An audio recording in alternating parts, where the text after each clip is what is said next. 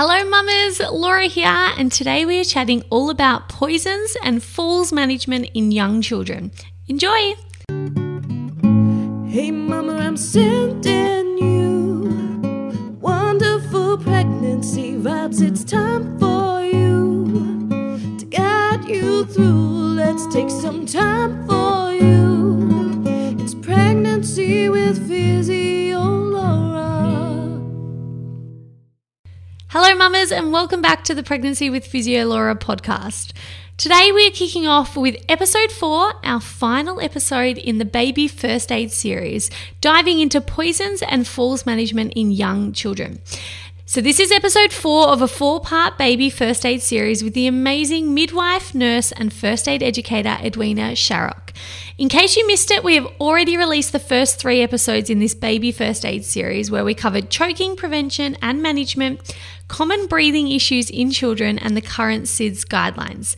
These are a must listen for all parents to be, so please go ahead, listen to those, be one step ahead of any of these situations, and be confident with knowing how to manage those. So go and check out those episodes.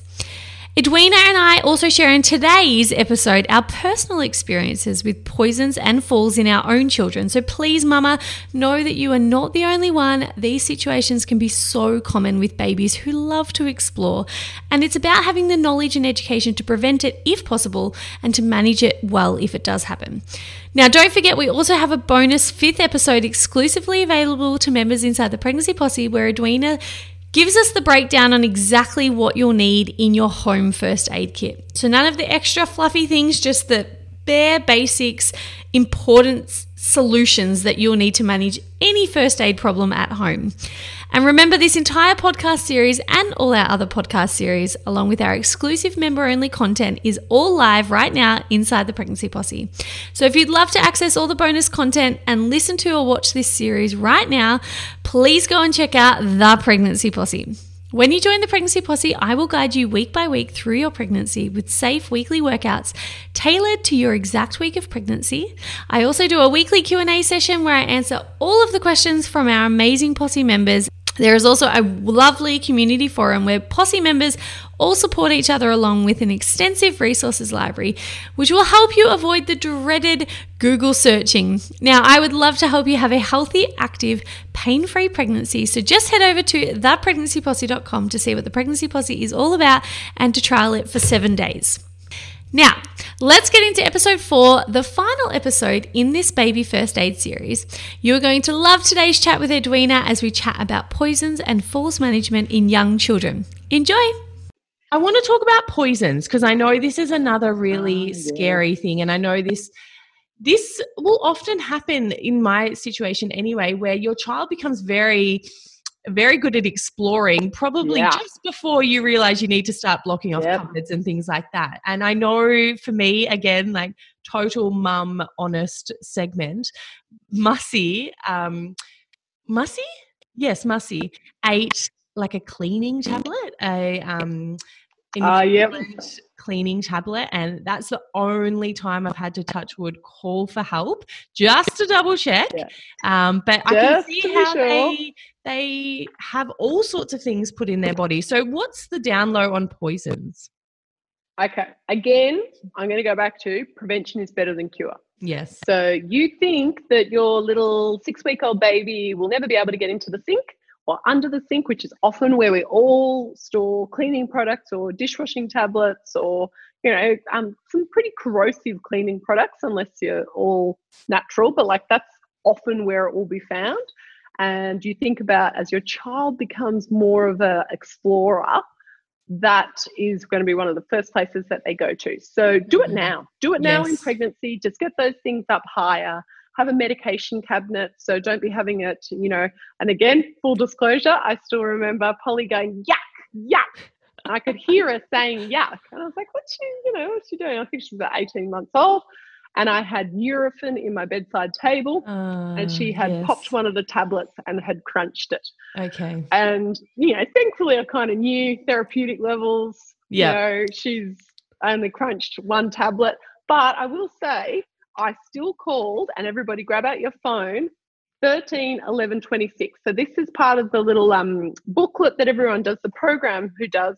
And I say, put your emergency numbers here. Like even if you're not, you know, doing my course, please make something that you stick on the fridge, triple O, 13, 11, 26. Then maybe your GP, your local hospital, um, your partner's number, so that if you're leaving the child with a babysitter, kind of things, because you don't want it to be again feeling panicked. And having to 11, Google. 26 is, yeah, exactly. 13, 11, 26 in Australia is the Mhm. Poisons Information Hotline.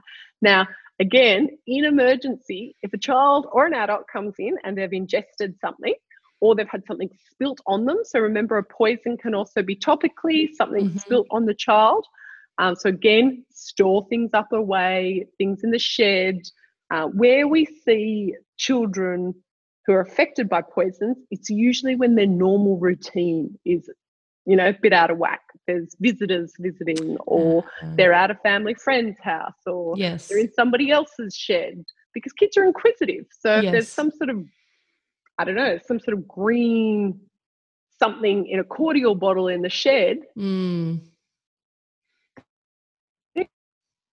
A lot of poisons taste terrible, so children won't ingest large volumes, but still not all of them do, unfortunately. Some of them can be Mm. odorless and and still children will be gross and drink them like we've already talked about with dog poo and cigarette the things they um, like. I know, but in emergency, we will pick up the phone and call 13 11 26. Ah, Like that's so I think it's a really good tip because I still remember the first time looking after a child that the mum was worried she'd drunk shampoo and my big ED consultant was like, call this number, take Yes. the shampoo bottle with you, they'll tell you what to do. yeah. So, Like That's that's, the advice that we're using in the emergency department.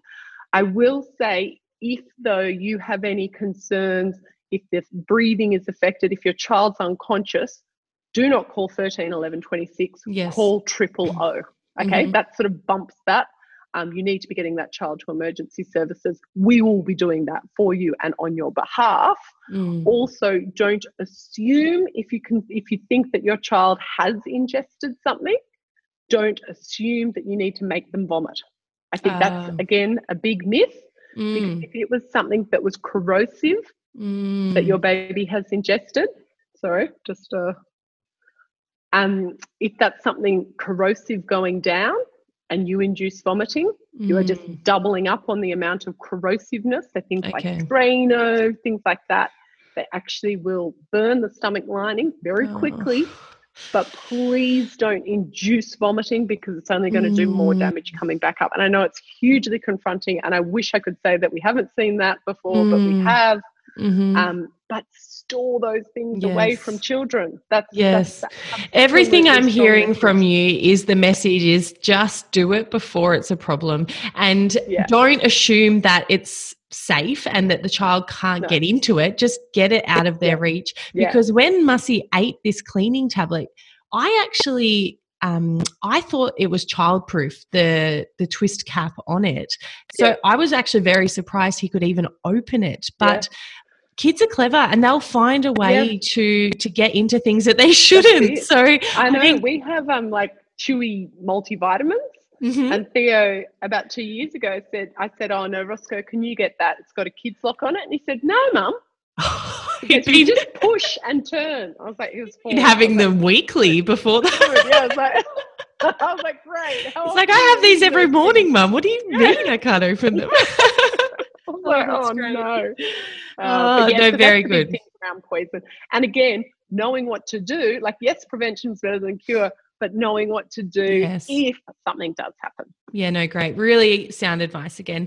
Now, let's talk about falls because this is also something that I almost feel is inevitable for Mhm. children at some stage. I've certainly had my fair share of falls.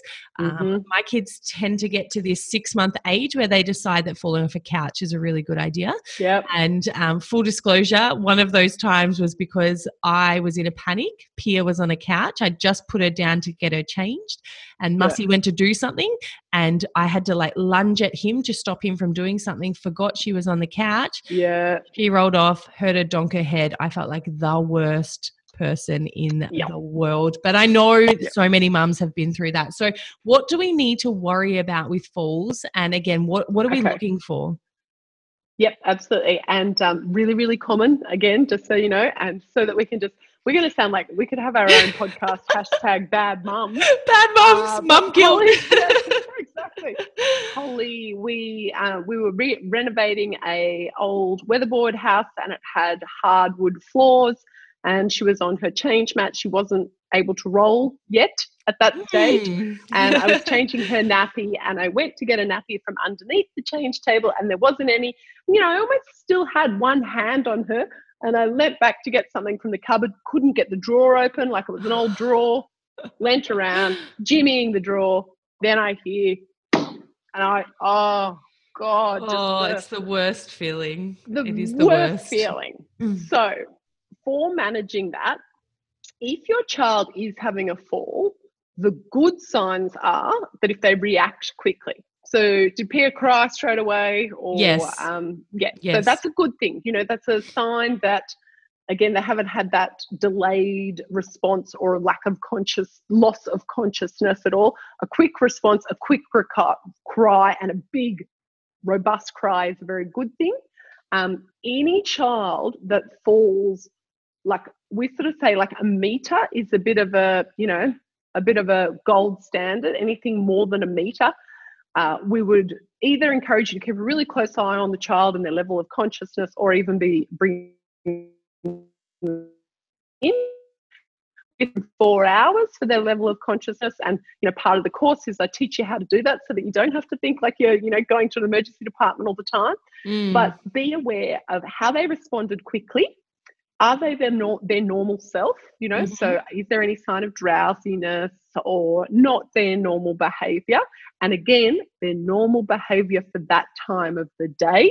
Mhm. Um, because sometimes they're like, oh, they, they're a bit sleepy. And I was like, yeah, well, it's eight o'clock at night. Would your, you know, two year old normally be going to sleep at this time? Um, so we actually let children go to sleep if we're assessing their level of consciousness. We don't keep them awake for four hours. Again, Mhm. that's a you know a bit of a myth and an old school practice. But what we do is we let them go to sleep. And I know this sounds criminal. We wake them up. So we let How them go to sleep for about 10, sleep? 10 minutes, let them have a sleep, see that they're asleep, because what we are assessing is their level of consciousness and their responsiveness. Yes, um, And then we'll say, oh, look, you can let them go back to sleep now. And, you know, mums hate us in emergency because they're like, you just woke my baby. Uh, but it's, you know, this is when we're concerned that there has been some sort of concussion. Yes, Also, if your baby after a fall vomits, you know Mm. that can be an indication to us that there has been a sign of concussion um, but we would expect two vomits so two vomits Ah. to us is an indication that there is some sort of concussion one vomit not so not we're not actually as concerned when it's one vomit um, but again Really i'd always just. Call the hospital call the gp you know get some advice over a meter is when we're going to be particularly concerned Mm. um, if there's an obvious deformity to the bone or to the child anywhere, what is painful, like so when we talk about this in broken bones, is yes, the initial break, Mhm. but then it's the bone on bone that causes the most distress. Same for an adult as well. Mm. So splinting that and making sure that the child's not able to move that limb. It's usually a limb. Um, you Mm. know, it's very rare that we will see children or toddlers that don't have limb breaks. Um, Mm. I, again, unless it's a really significant height that they've fallen from. Mm. Um, so you know, like we don't see pelvic fractures and things in kids because you know they're not they're not in the position where that can be happening. Yes. Whereas monkey bars, you know, those kind of things. Yes, flying all means, we see foxes aren't they all banned foxes. now? I know flying foxes, monkey bars, trampolines, Mm. you know, um, cubby houses. This is the thing. These are, and like again, for this course, you know, even if your children are a bit older, you need to know what to do, and that's Oh, why you need to keep refreshing this. So Mm. splint the limb as best you can. That can just be wrapping a piece of cardboard around it, a ruler, a stick, whatever you've got. You don't need to go and buy expensive splints and bandages and things like that. Mm. If it is compound, though, this is super important for all parents to know. That means if the bone is sticking out of the skin at all or has pierced the skin, you need to call triple O. yes. That's an incredibly painful break for the child, very distressing for the child, very distressing for you. So Mm. cover it with something clean, call triple O, rather Oh. than trying to move the child. Um, I hope my children never break a bone. I know, I know. For someone again, who like, works in the medical industry, I am far too squirmish. Yeah, I was going to say statistically, yeah, Uh, kids break bones. it's going to lot. happen. Yes. A lot, yeah.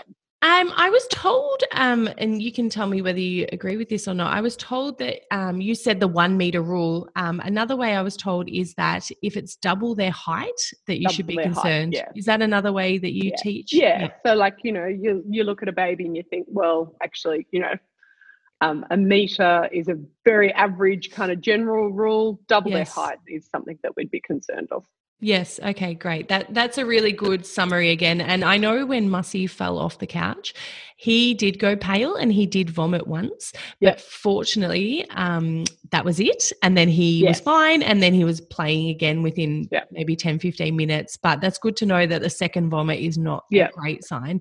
Same And- with Polly, one vomit, and I was Yes. just sitting there waiting for the second one. Um, plus, if they have an egg or something like that, Yes. please treat it with the um, ice, Yes. you know, breast ice compression. And I think really good. I'm glad you made the point about sleeping because I know, I think there was a really big media story about a teenager years ago who, um, who unfortunately passed away in his sleep. And I think the whole idea was he was actually concussed, went to bed, died in his sleep. And I think that's now panicked everyone that if you do Yeah. have some sort of head knock, you shouldn't fall asleep. That's good to know. They can go Mm. to sleep if they seem okay, but wake them Yep. up 10 minutes in. And if Yep. if they're waking, then and that's if it's their normal sleep time. Yes, of course. really yes. drowsy and you can't keep them awake and it's not their sleep time, Yes. that's when we're, yeah, that's Ye- Yes, good clarification. Thank you Yeah. for that. Um, this has been so informative. Thank you so much. Again, all these are going to be just nuggets of gold my pleasure. My pleasure. Hey mamas, Laura here. I really hope you love that chat and you feel more confident in knowing how to manage falls or poisons in your little one because, as we both mentioned, it is such a common situation to be caught in as our children are so inquisitive and they love to put things in their mouths. And as Edwina mentioned, prevention is always best. So, this episode might be the prompt you need to just run to the kitchen or the bathroom right now and check that there is nothing toxic within kid reach that might pose a hazard to your little one. And if your child does happen to fall and it makes you feel like the worst mum in the world, please come and chat to me. I promise I will make you feel better. You are not alone. So, yes, it's best to be aware of potential hazards, but sometimes even the best, most attentive, safety aware parents can't predict when their little one will decide to take a tumble. so, if you'd like to learn more from Edwina, you can find her on Instagram at birthbeat. And I would always love to hear from you over on my socials at PhysioLaura and let me know your favorite learnings from this episode, or if you need to vent about your own mama failings, please come and talk to me. And if you haven't already, just subscribe to the Pregnancy with Physio Laura podcast so that you don't miss our next amazing podcast series that we have coming out next week. At this stage, we are releasing a new podcast series each month and we're covering all different topics from pregnancy, birth, and motherhood to help you feel confident and informed on your journey. And if you want to jump in and watch the bonus content for this baby first aid series, just head over to my online program, The Pregnancy Posse. In the bonus member only episode for this baby first aid series, Edwina talks us through exactly what you'll need in your home first aid kit. So it will only cost around $80 and she covers the most practical items, none of the fluffy, fancy things. Inside the Pregnancy Posse, you'll also find weekly guided pregnancy workouts, an extensive resources library on birth preparation, pelvic floor exercises, and a whole heap of ways to manage pregnancy aches and pains. Plus, we have a wonderful community forum and a weekly Q&A session with me. I would love to help you have a wonderful pregnancy, birth, and postnatal experience. So just visit thepregnancyposse.com to see what the Pregnancy Posse is all about and to trial it for seven days. Now, I will catch you soon for our next amazing podcast series to be released next week. And until then, Mama, sending you wonderful pregnancy vibes and enjoy the incredible journey that is pregnancy.